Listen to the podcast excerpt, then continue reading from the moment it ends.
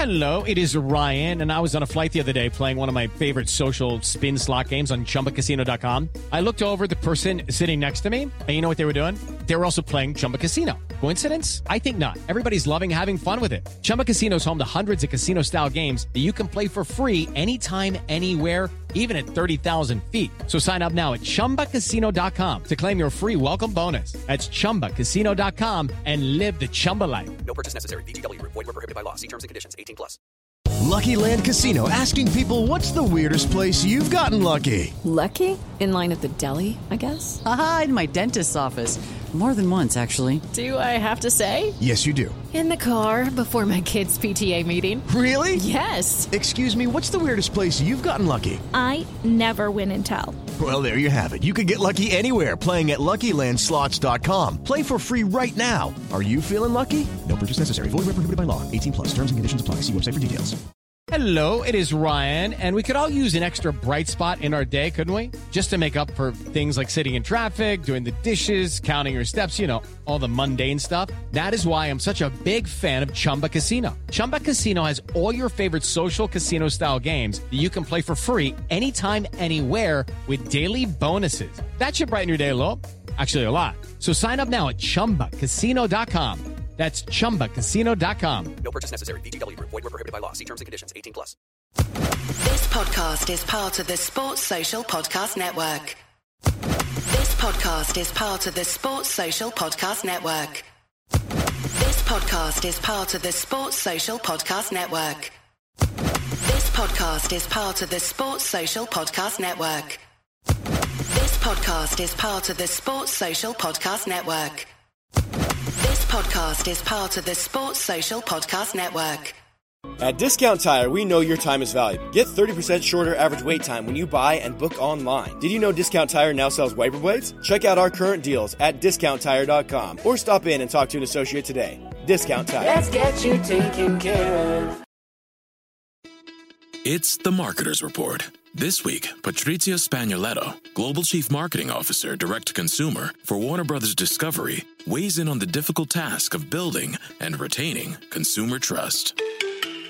Trust is a really hard thing to build and a really easy thing to destroy. And we have to be very respectful about that. Our partnership with iHeart has really helped us build that trust and that relationship with the on air talent. The best thing for us to do is to build a relationship with our consumers. And if those consumers have a relationship with the DJs that are on air, then we want to build on that. House of the Dragon, which was one of our most successful, if not the most successful campaign we've ever done for a show, audio was a core part of that. As the number one audio company, iHeartMedia gives you access to all. Every audience, live conversations, trusted influencers, and the insights and data you need to grow. Not just a media company, iHeartMedia is your access company. Go to iHeartResults.com for more.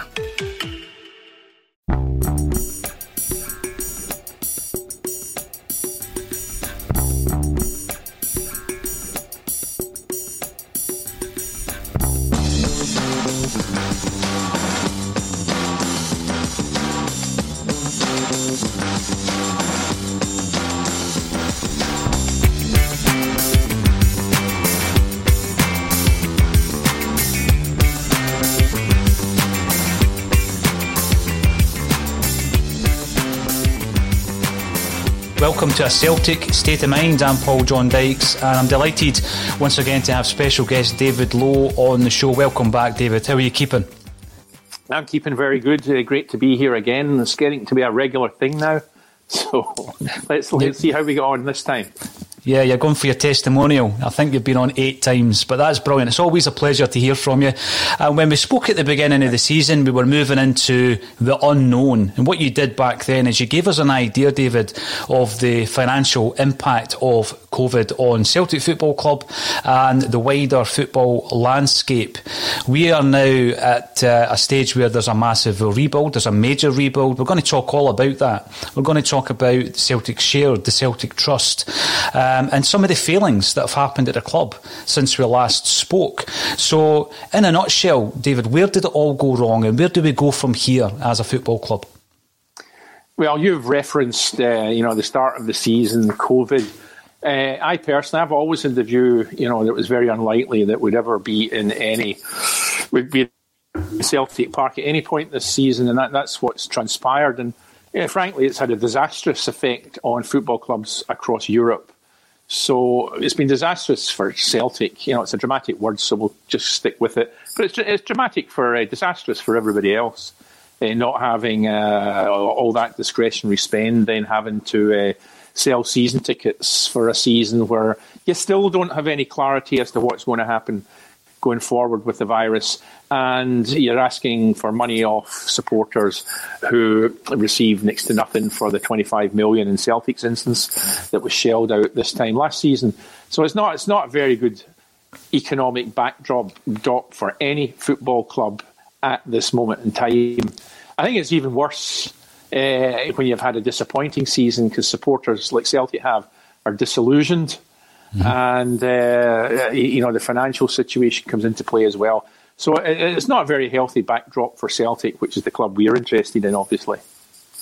No, absolutely. Now, a lot of Celtic fans, and the other night, in fact, David, you know, the, the Aberdeen game, yes, it's a dead rubber, as much of a dead rubber as a Celtic game can be. A lot of Celtic fans are looking at that and thinking, well, we've shelled out for the virtual season ticket, subscriptions to various channels, and then various one off games. And ACSOM, uh, we refused to buy it, and we ended up covering the women's game instead. Uh, that was our small uh, protest against the amount of money that we've had to shell out. But we've been promised extra value as Celtic fans. David, have we had that this season? Well, clearly we haven't. So we've had a disappointing football season. Sometimes these things happen, so we'll put that to one side. But this time last year, or in March last year, the club Celtic, you know, appealed to our heart, heartstrings with all the platitudes about how magnificent we are and how faithful we are, and come join us, chase the ten. You know, it's all there in writing. You know, and we went for it big time, and we put in twenty five million into the unknown because we didn't know what we were getting because the virus was just kicking off. Uh, but uh, I don't think too many thought it was going to last the season. I thought an awful lot. I think an awful lot of Celtic fans thought well, I'm definitely buying my season ticket because I want that seat when we get the 10 because this virus should be over by then. That was a big selling point, the 10, having your seat for the, the 10. And on that basis, you know, all the season tickets were sold and uh, sold out. And on the 23rd of June, Celtic put a press release out saying, Thank you for your support. You're brilliant, this, brilliant, that. Let's go for it. Let's go for it together and we all started off on our, our merry journey full of the enthusiasm of the day. And uh, of course, it was sort of downhill from then on. But that, that's what happened a year ago. And here we are, you know, uh, a year later, and it's been disastrous uh, in, in terms of everything we've talked about there, Paul Johns. So there you go. You know, when we're looking at the, the disastrous nature of it, um, as football fans, and we've done it on ACSOM, David, you look at the team, you look at the manager, uh, and a lot of the time the criticism lies there. But we've gone deeper than that this season because we have looked at the the highest echelons of Celtic Park, and we're looking at Dermot Desmond, and we're asking the question, you know, what are you going to do to put this right? We've looked at Peter Lawwell and said, uh, how much of the blame lies on your shoulders? And of course, we've also got Ian Bankier, a chairman who doesn't really communicate with the fan base. When you're looking to where it went wrong and who to uh, apportion blame to, I mean, how big is that blame on those figures that I've mentioned before we speak about Neil Lennon and the players and everything that went wrong there? Dermot Desmond, Peter Lawwell, Ian Bankier. Well, blame is not a word I, I use or a word I like. Responsibility is a word I prefer. Who's responsible for this? Why has this happened and how has it happened?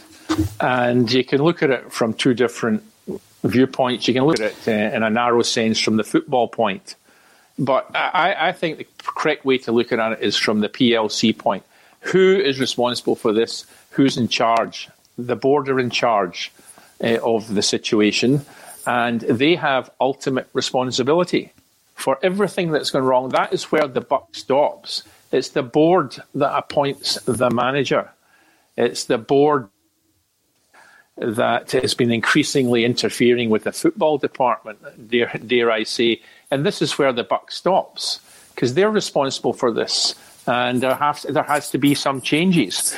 Now, you, you then start to dissect the board. I mean, the board has a chairman, uh, a guy called Ian Bankier. It has another four non-executive directors who are supposed to challenge the executive directors on the on the way that the business has been run. Uh, and challenge challenge the executive directors as challenging the CEO and challenging the finance director. Uh, but ultimately, it's the chairman that's uh, legally responsible for overseeing this. And all of this is uh, referred to and narrated in the report and accounts every year. You know, it says Ian makes a statement saying, I am the leader of the board. You know, then there's a whole lot of verbiage that fo- uh, follows. That is the actual situation. So that is where uh, responsibility lies. When things go well and when things go badly, it, you know, you've got to take the rough with the smooth.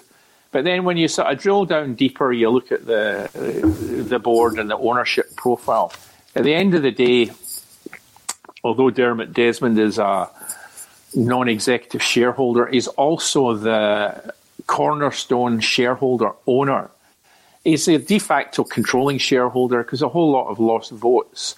And basically, uh, he calls the shots. I mean, we can sugarcoat this and sugarcoat that, but it's the Dermot show you know, he's also sort of non-resident, so he's sort of uh, absent a lot of the time. So that's fair enough. Nothing wrong with any of that.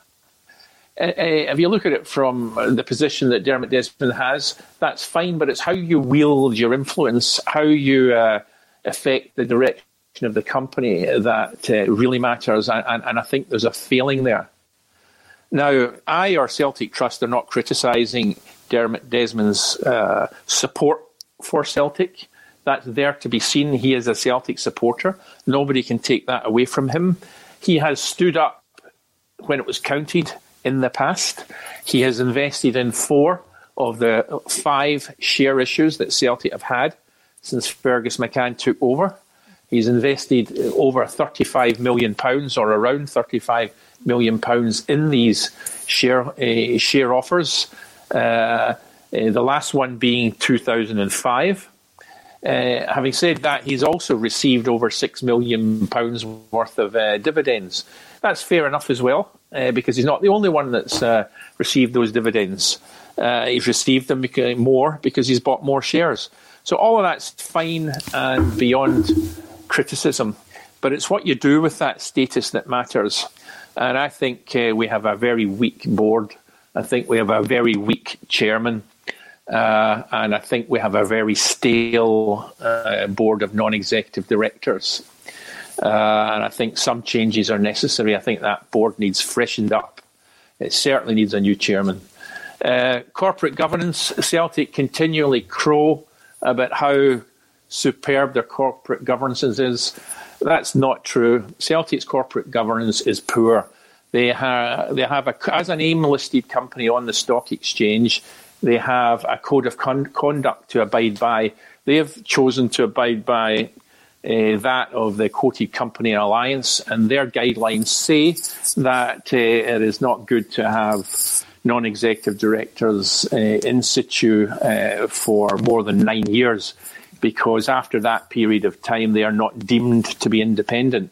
They're not deemed to, uh, to be uh, performing uh, the true definition of, of, the role and responsibility of a non-executive director. Well, we've got four of them. We've got four directors, including the chairman, that have been there for over nine years.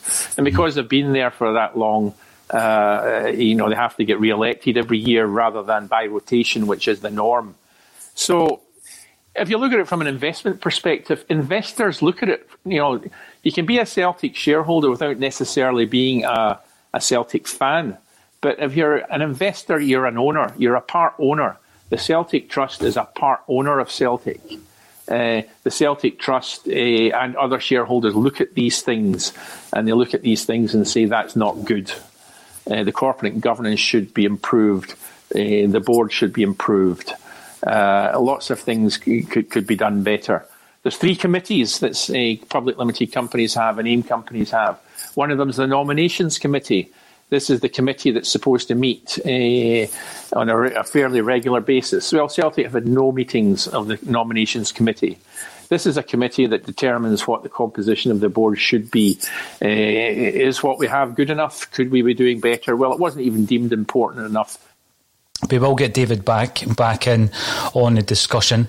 Uh, we are talking Celtic's uh, downfall this season. Who is responsible for that? And obviously, what we'll also be speaking about is how Celtic come out the other end of this particular season with everything else that has um, been involved in that, including the COVID, and how that's going to to harm the financial rebuilding of the Celtic football team and also the club as well, because obviously it goes to the, the very top of the tree. And David Low has appeared on a Celtic State of Mind on a number of occasions um, to discuss the, the financial element of the club, because for everybody who is tuning in, you'll be aware that David Low was the financial advisor for Fergus McCann when Fergus took over the club, saved the club back in the early 90s. And it's always a pleasure to get David in. So we will be um, linking back into him. I'm going to stay live and I'll be chatting to you and reading your comments until David comes back in. So thanks everybody for getting involved. And you are tuning in on Twitter, Facebook, and also on YouTube. So that if you do have any questions, come in, ask David Low, and uh, hopefully he can answer them. Obviously, um, there's big questions to be to be asked around the, the running of the club. And what David was talking about there was that there's a boardroom that needs to be freshened up. And one of the biggest uh, kind of queries, one of the biggest debates that we've had over the piece this season is the fact that the club has not engaged sufficiently with the supporters. And often you feel that they really don't know what the true feeling of the fans is.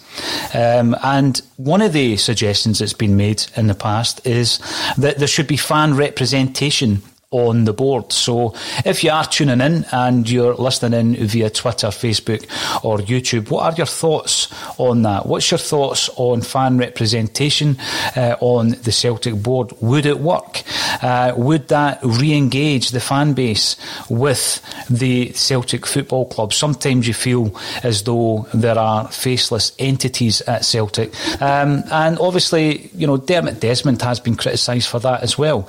Um, but as David Low was saying earlier on, it's not something that uh, he nor the Celtic Trust are trying to suggest, you know, that Dermot Desmond is not a true Celtic fan. Um, I think his level of investment is there for all to see. And what we're trying to do at Celtic State of Mind is offer a platform for David, for Celtic Shared, because we spoke to them a few weeks ago, uh, and also for the Celtic Trust and what they're hoping to achieve. Uh, they've been working for some time um, on being organised so that we can make a, a, big difference to the way the club is run. Now, David, you are appearing again on the screen, and hopefully your connection will uh, go live again. Uh, I can see you. Uh, can you hear us, David? Yeah, I can, can hear now. Yeah, brilliant. You're back. You're back. It's okay. Uh, I waffled on for five minutes until you came back. Um, yes, so we're talking about the board and obviously the fact that it needs freshened up, David. It needs freshened yeah. up the board. I would agree with that, and I think one of the biggest things that Celtic fans have been unhappy with this season is the fact that there's been a real uh, disengagement between the fan base and the club. Do you think that fan representation on the board would bridge the gap? Uh, well, it could do, but not not not for sure because uh, what happens when a fan and remember there are fans. Uh, a fan is a Celtic supporter, somebody who supports the club and everything that it is. And Sorry, you're dropping out again there, David. Uh, hopefully, your connection will come back in because there is plenty to discuss in relation to the uh, situation at Celtic and where we go on a financial level. So it looks as though you've dropped out for the time being. We'll continue to chat amongst ourselves and amongst the, the comments that are coming in until you reconnect. Feed the Bear comes in actually to make the point. Ask him if we Fergus would come back. I would have him back right away. Well, I think back to those days um, as I'm sure a lot of you uh, do, and um, with you know fondness in that we were able to save the club. We as Celtic fans and the, the figurehead and the man who made that possible, obviously, was Fergus McCann, and I know that David was very close to Fergus and uh, is still in touch with Fergus. And you wonder what someone like Fergus McCann would make of all of this. Um, Celtic Football Club have dominated, and I'm going to go on to uh, a point that Michelle Sharon makes. Um, we have dominated Scottish football for a long time, and Michelle says that uh, a board who got caught sleeping are largely to blame. No challenge and lots of trophies. Going backwards, Europe should have been the warning. And I remember the banner that was unfurled at Celtic Park uh, by the Green Brigade uh, warning the club, warning the ones making the decisions not to be caught out sleeping at the wheel. And it's exactly what's happened. So when we're now looking at a situation where there is um, a lack of players coming through the youth system, where we've got so many players who um, have not been value for money, fit for purpose, even on some occasions, and many of those will be shipped out this pre season. It's quite clear that two of the biggest aspects of the footballing department, uh, being the recruitment and also the youth development, has failed. And that doesn't happen overnight. Michelle. So obviously, over the, the period of a number of years, these elements haven't been working at Celtic, and it's all come home to roost. Now, I remember in previous podcasts, Kevin Graham speaking about the fact that the issues we were facing this season was due to, um, you know, a long period of time where the, the board weren't functioning properly, and he was criticised for it because I think people looked upon that and said, well, how could they not be um, fit for purpose or doing their job um, competently? If we were able to have so much success. And I think that sometimes success uh, can blind us, you know, because it masks uh, a million deficiencies or, or, sins. And I think that has happened in the past. Now, David uh, is trying to get back online um, and he is in the waiting room. So I'm going to hopefully bring him back into the discussion in just a second once it looks as though um, he is ready. And then obviously some of these questions that are coming in, I will be able to, to ask David them himself. David, obviously is the chairman of the Celtic Trust. And he has come on and spoken to a Celtic State of Mind a number of times about the work that the Celtic Trust have been doing. I'm going to try and bring David back in now. Um, David, I can hear you, I can see you. Uh, can you hear and see us? Brilliant. Take three. I Take can three. now, so I don't. Maybe it's a bad internet connection. Yeah. No, that's good. Okay, that, that's sounding and looking great. Just while you were away there, David, someone came in, uh, Michelle Sharon came in, uh, sorry, Feed the Bear came in to ask um, about Fergus McCann. And it just makes me wonder, what would Fergus think of what's going on at Celtic at this moment in time? Uh, well, that I don't know. I mean, I don't think he would be uh, too critical. At the end of the day, uh, what's happened has only happened in, the, in, in one season you know, there's a lot of, there's a lot of people, and I'm not saying this is Fergus McCann's view, that think you can't win everything forever. Uh, we'd won a quadruple treble. Sometimes you you lose leagues. It happens. It's football, and uh, he may be of that view. I don't know, but if you're close to the action uh, and you see games on a regular basis, you're familiar with the corporate backdrop. Uh, uh, you can see for yourself that things have gone wrong and that a lot of uh, cracks were getting papered over, you know, in the period since uh, Rangers were liquidated. So, for much of the last nine years, uh, there has been no serious, credible uh, opposition. You know, Rangers weren't in the Premier League, or the new Rangers weren't in the Premier League for for half of the time, and then for the other half, you know, they've been playing catch up and spending a, a whole lot of money and issuing a whole lot of shares. Uh, so I, I, think most think people think you know we have we could have done a lot better than we have done, and uh, you know things have been going wrong since uh, Brendan Rodgers left and uh, the recruitment policy has not been good. There's mm-hmm. lots of things that have, have, gone wrong, and I think that's the common view. But I wouldn't know exactly what Fergus thought in these matters.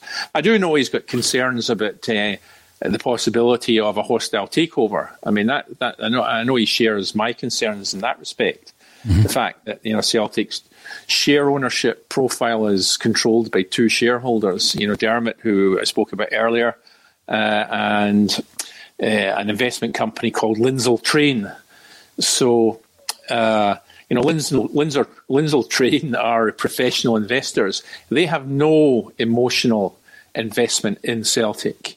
Uh, their investment in Celtic is is designed to to make money. I mean, they're in the business of making money for their unit holders or their shareholders. So they've bought Celtic shares because they expect to make money. And if the price is right, you know, they would sell their shares, uh, mm-hmm. the same as they would sell any other shares. Uh, and you know that that's why they own Celtic shares. So that that's a concern. You know that control is vested in uh, amongst two shareholders. Uh, obviously, Dermot is not an, an emotion. Uh, he is an emotional investor because uh, Celtic shares haven't been a good investment. Let's be clear about that. Most Celtic supporters. Uh, or most of the shareholders are Celtic supporters. Most of the shareholders haven't bought shares to make money. Most of the shareholders, including the Celtic Trust, you know, have bought shares because they want to own a part of Celtic uh, because they want to have a say in the running of Celtic. That's why you buy share, shares for those two reasons. And a lot or most Celtic shareholders are unconcerned about the price of the shares.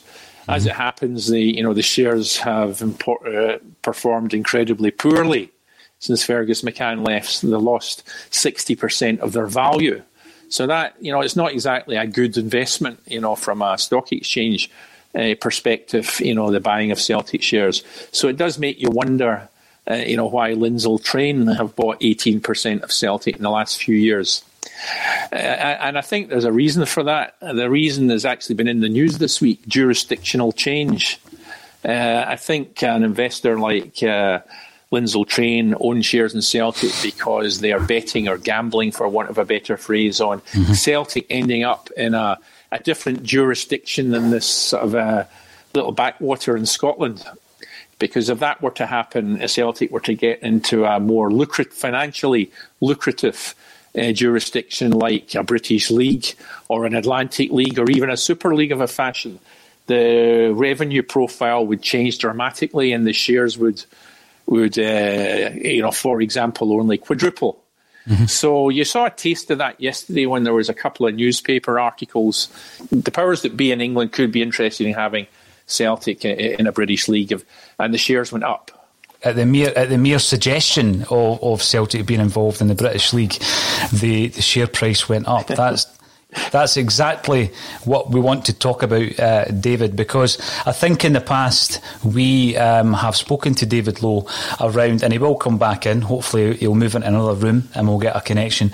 We spoke to David about the situation back in the late 90s. Uh, what happened then was that Celtic, who were actively looking to join the English League, um, had Wimbledon Football Club valued uh, with the, the view uh, to actually purchasing the club, buying Wimbledon Football Club, renaming the club uh, changing the registered address, and I'm going back to 1998 here, uh, and then Celtic would be Celtic would have a club playing in the, the English league, and that was the plan back then.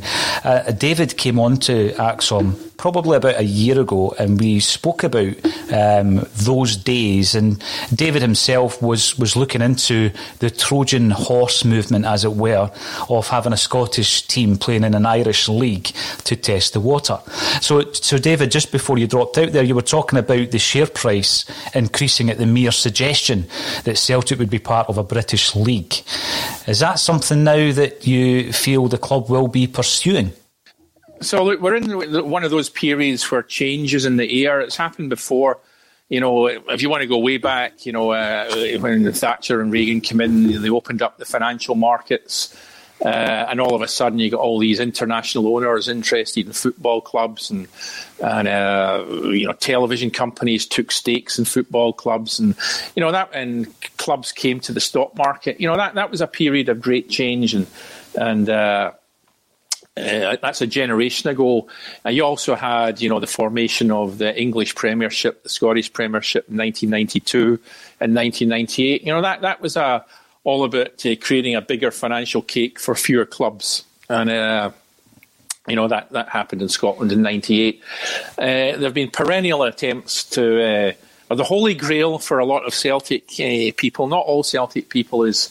We are a global brand, you know, with a global supporter base. We're a big fish in a small pond. We want to test ourselves uh, against oppositions in other countries on a more regular basis. I'm actually into that school of thought myself as someone that's grown up, uh, you know, with a very successful Celtic uh, in Europe when I was a, a kid. Uh, so many amongst Celtic, I think it's a view in the boardroom as well. We love Celtic to uh, to uh, compete uh, amongst their peers uh, on a different stage and leave, and dare I say it, leave a lot of the problems we have with the institutions in Scotland behind. Mm. You know, I don't think we're a loved club uh, amongst football circles, but maybe that's another podcast for another day. So, uh, up coming up to date, there is a uh, the winds of change. I think are blowing again. That was evidenced by you know this Super League, which was all about greed.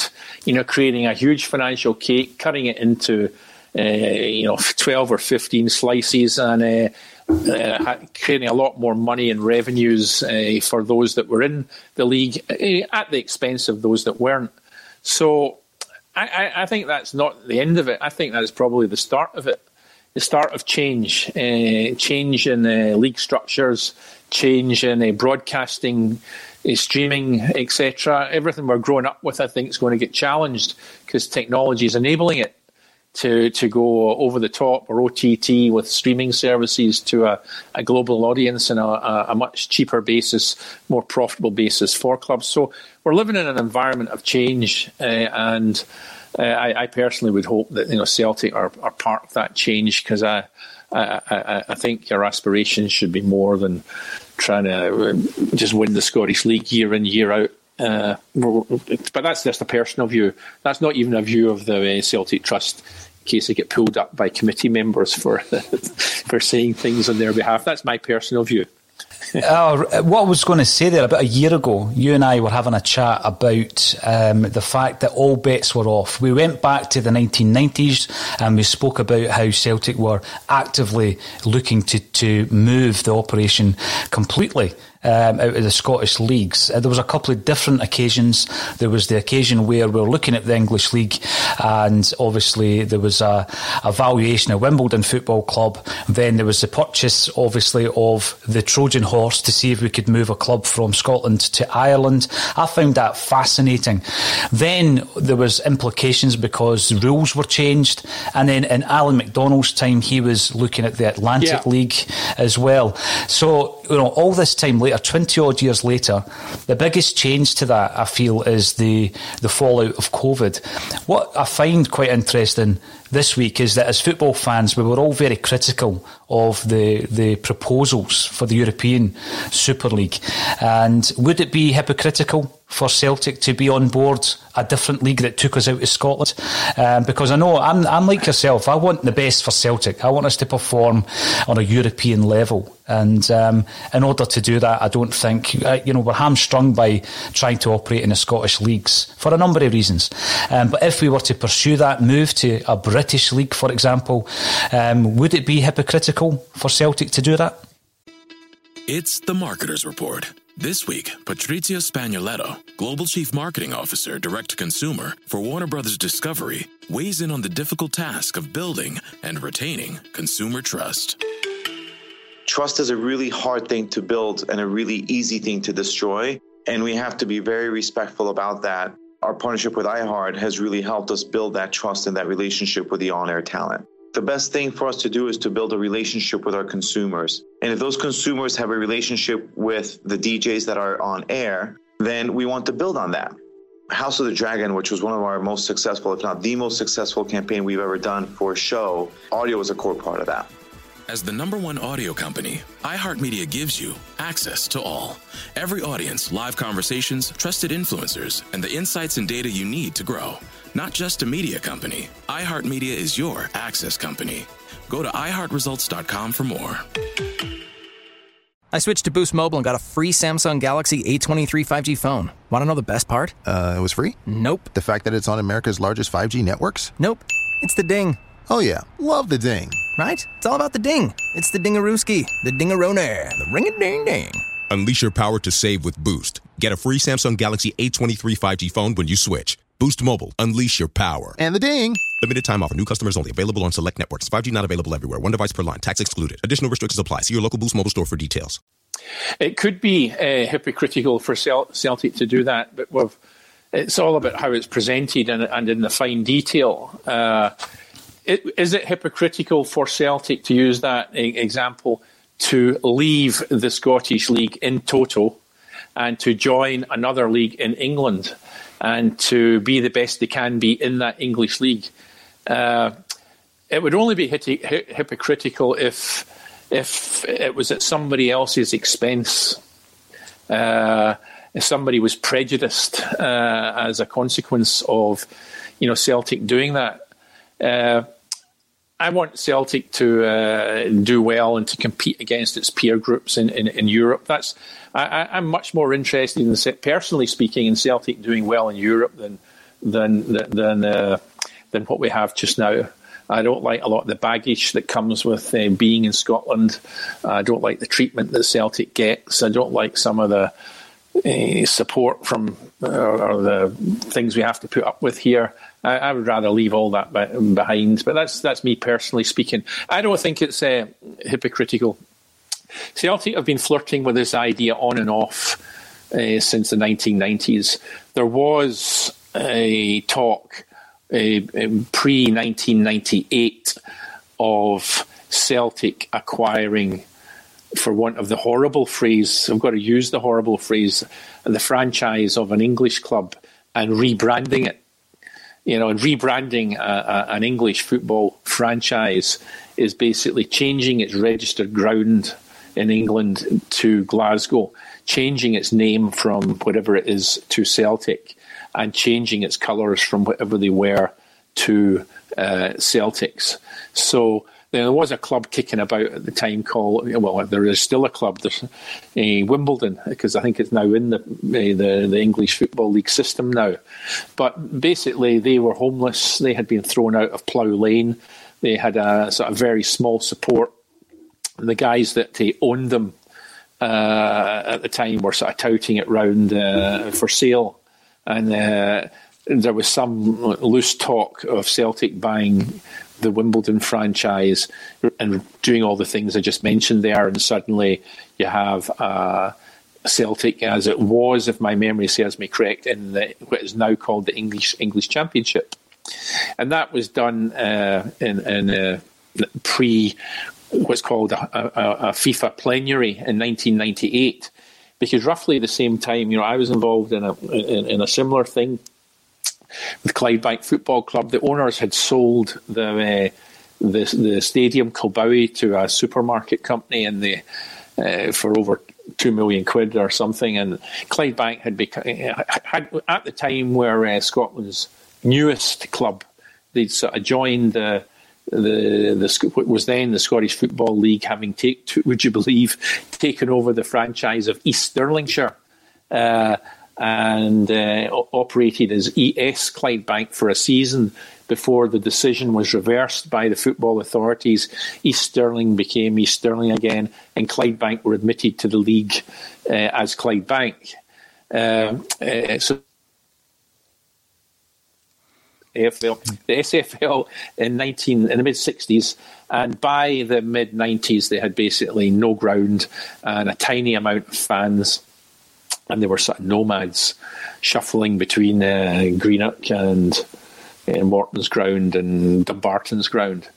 So uh, there's some investors basically bought the club and relocated it to Dublin, you mm-hmm. know, which yeah, and they had got as far as uh, uh, hiring the Royal Dublin Showground, I think it was called in Ballsbridge, and intended to play out of there, in, whilst in the Scottish League David looks to be dropping back out, unfortunately. The signal might be lost, and uh, we hope that that will be regained. Um, fascinating discussion around what Celtic have tried to do previously in relation to the Super League, uh, the British League that has been uh, proposed this week. Celtic and also Rangers have been discussed as potentially joining a British League. We've spoken about it a couple of times on ACSOM, and it is fascinating to get David's view on it. Um, if we are able to uh, reconnect with David, I want to ask him finally around Celtic Shared, which is uh, an initiative that the Celtic Trust are involved in, along with the Green Brigade, and uh, they will be speaking very, very soon uh, to a wide audience online.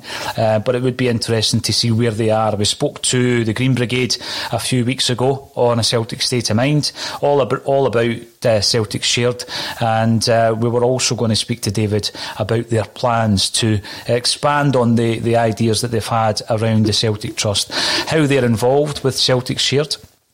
Uh, and the Green Brigade in relation to what we hope to achieve.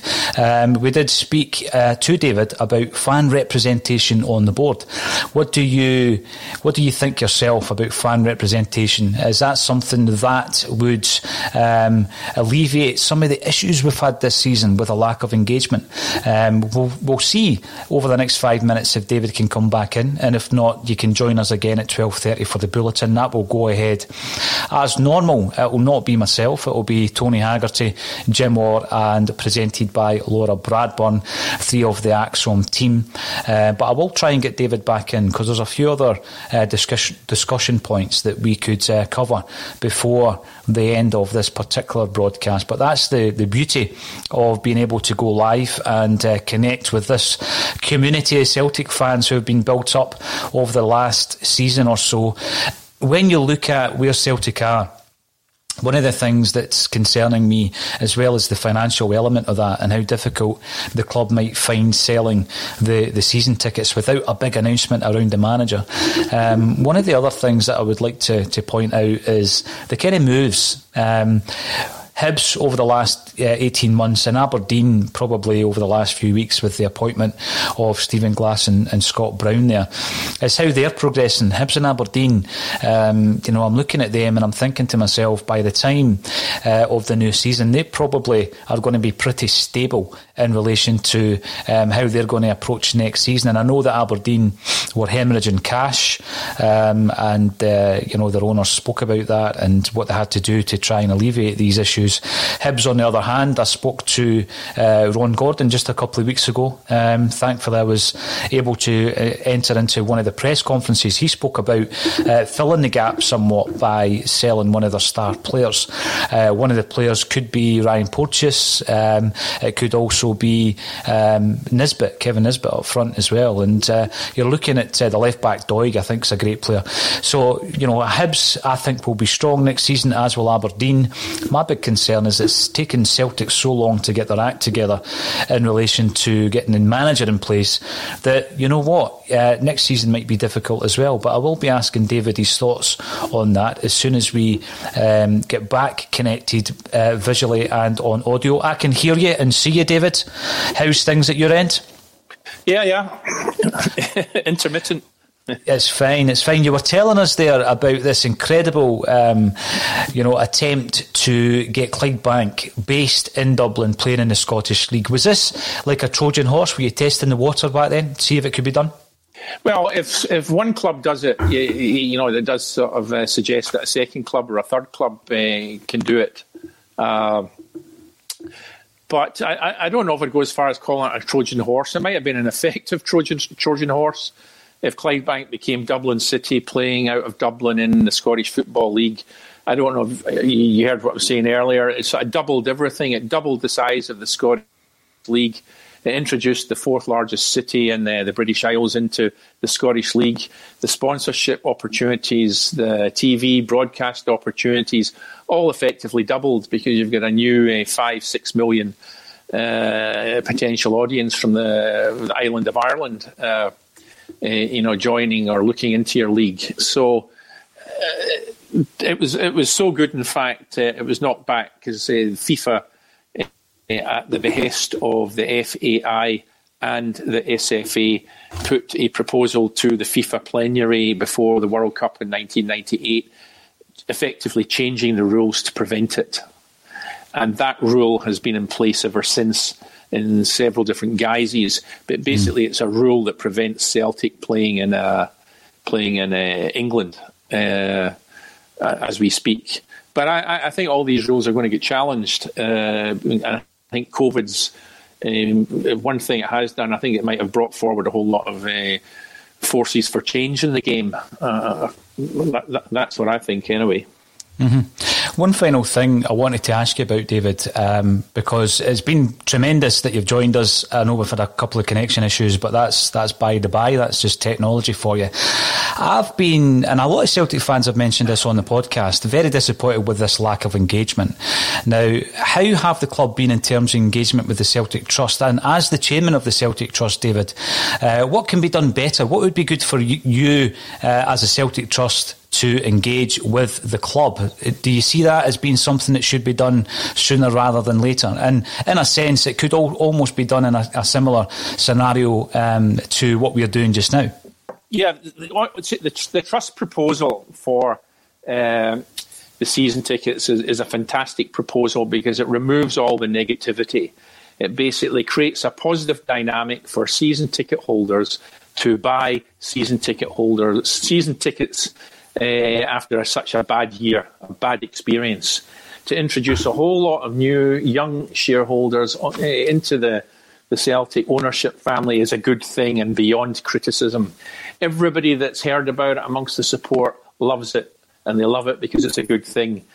Now, the Celtic board have had it for two months. Radio silence, mm. not uh, any feedback whatsoever other than uh, indirect feedback that they hate it, uh, that uh, and uh, they just don't like it. It's not helpful, and uh, they would rather not do it. That's I hope that's wrong, but that's uh, that's you know what I've heard. But after two months, you would have expected some sort of interface, some sort of dialogue, some sort of discussion, but not a thing and that I would say that's uh, very disappointing. It certainly is. I mean, augur well for uh, for uh, an uptake of the idea. I think Celtic, which was your original question, should be communicating better. I think they are aloof uh, and are unaware of the unhappiness of Celtic fans. Then, then you know they have a problem, quite frankly. David, the signal is intermittent, uh, unfortunately, but uh, we will wrap it up there. I'll get back in touch with David and um, we will hopefully speak to him again at some point. But on that last point that he made, uh, in relation to the club. How good would it be if the chairman of Celtic and the chairman of the Celtic Trust were able to have a wee chat on a Celtic state of mind? I'm going to throw that out to you uh, as an audience, as the community that has come together over the last year um, to share in the disappointments and uh, make all these suggestions and ask, where is Eddie Howe? Um, but yeah, we'll wrap it up here. But I'm going to see if, uh, as a platform, a Celtic state of mind can pull that together. The chairman of Celtic, the chairman of the Celtic Trust, we will ask the question we might even try and add uh, some kind of charitable element uh, that we can offer the club let's do this. Let's get you on. Let's get you talking um, to people who want change. They want change at the club. Now, uh, one final point I will make is uh, lucky if you sell 20k this year, fail, fail. Well, thanks for getting involved, chemical gases. Um, I don't think so. I don't think it will get to the point where Celtic have an issue selling 20,000 season tickets. But what they will have to do is they will have to make an announcement very soon. And that announcement in relation um, will be a, a management, a managerial appointment. So where are we with that? Uh, radio silence, as David Low says. We've had radio silence for some time from the club, and uh, obviously you would expect it to some degree because there's the non-disclosure um, agreement situation with anybody who has been spoken to um, about the job, so they won't be talking about it. So it's a good thing that Eddie Howe's not talking about the Celtic job. Um, but um, I, I, am interested over the last couple of days at some murmurings that are, are uh, coming through that um, an announcement may not be made soon, but certainly a decision is going to be made very, very soon in relation to the deadline that's been set. So. Uh, um, we will find out one way or another, and hopefully there will be an announcement. Who knows when that will be? We've been calling out for engagement with Celtic for some time. I'm happy to say that at three o'clock this afternoon, a Celtic State of Mind will be part of their press conference. But because there's no game at this weekend, uh, we'll be focusing on the other game um, involving Celtic, which is the Celtic women's team. So we will be in the press conference, we will report back, and we'll show you all the footage.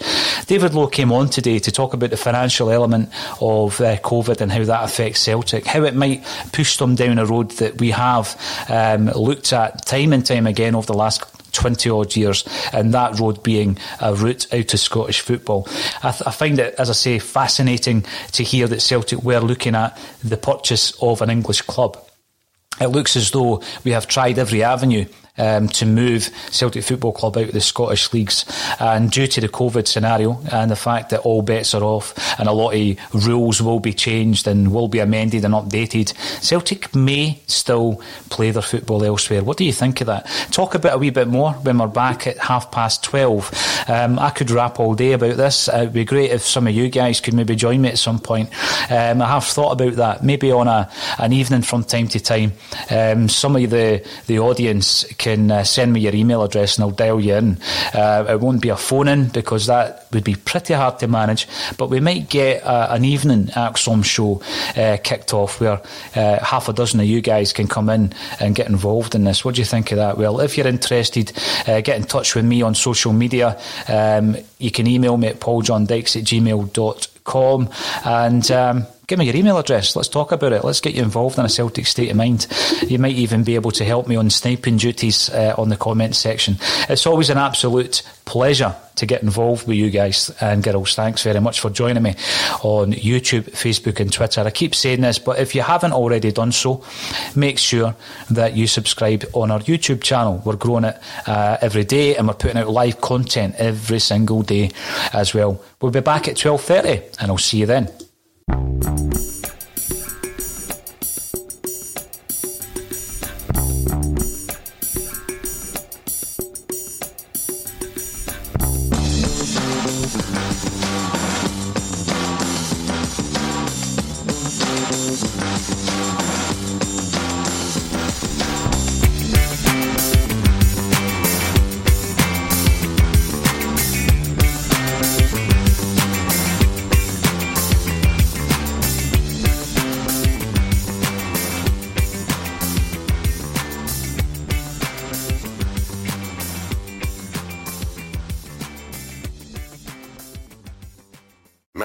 Rates may apply.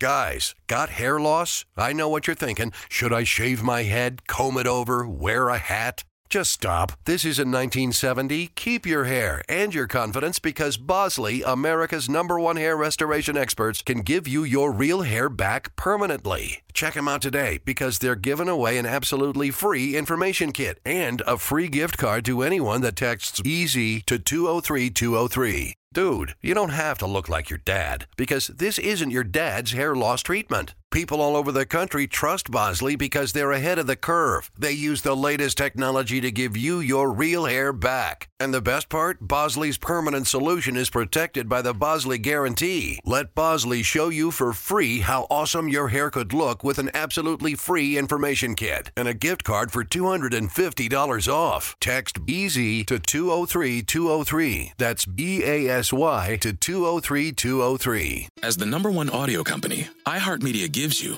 access to all. Every audience, live conversations, trusted influencers, and the insights and data you need to grow. iHeartMedia is your access company. Go to iHeartResults.com for more. Sports Social Podcast Network. Sports Social Podcast Network. Sports Social Podcast Network. Sports Social Podcast Network. Sports Social Podcast Network. Sports Social Podcast Network. Sports Social Podcast Network. Sports Social Podcast Network. I'm Victoria Cash. Thanks for calling the Lucky Land Hotline. If you feel like you do the same thing every day, press 1. If you're ready to have some serious fun for the chance to redeem some serious prizes, press 2. We heard you loud and clear. So go to LuckyLandSlots.com right now and play over 100 social casino-style games for free. Get lucky today at LuckyLandSlots.com. Available to players in the U.S., excluding Washington and Michigan. No purchase necessary. VGW Group. Void prohibited by law. 18 plus. Terms and conditions apply.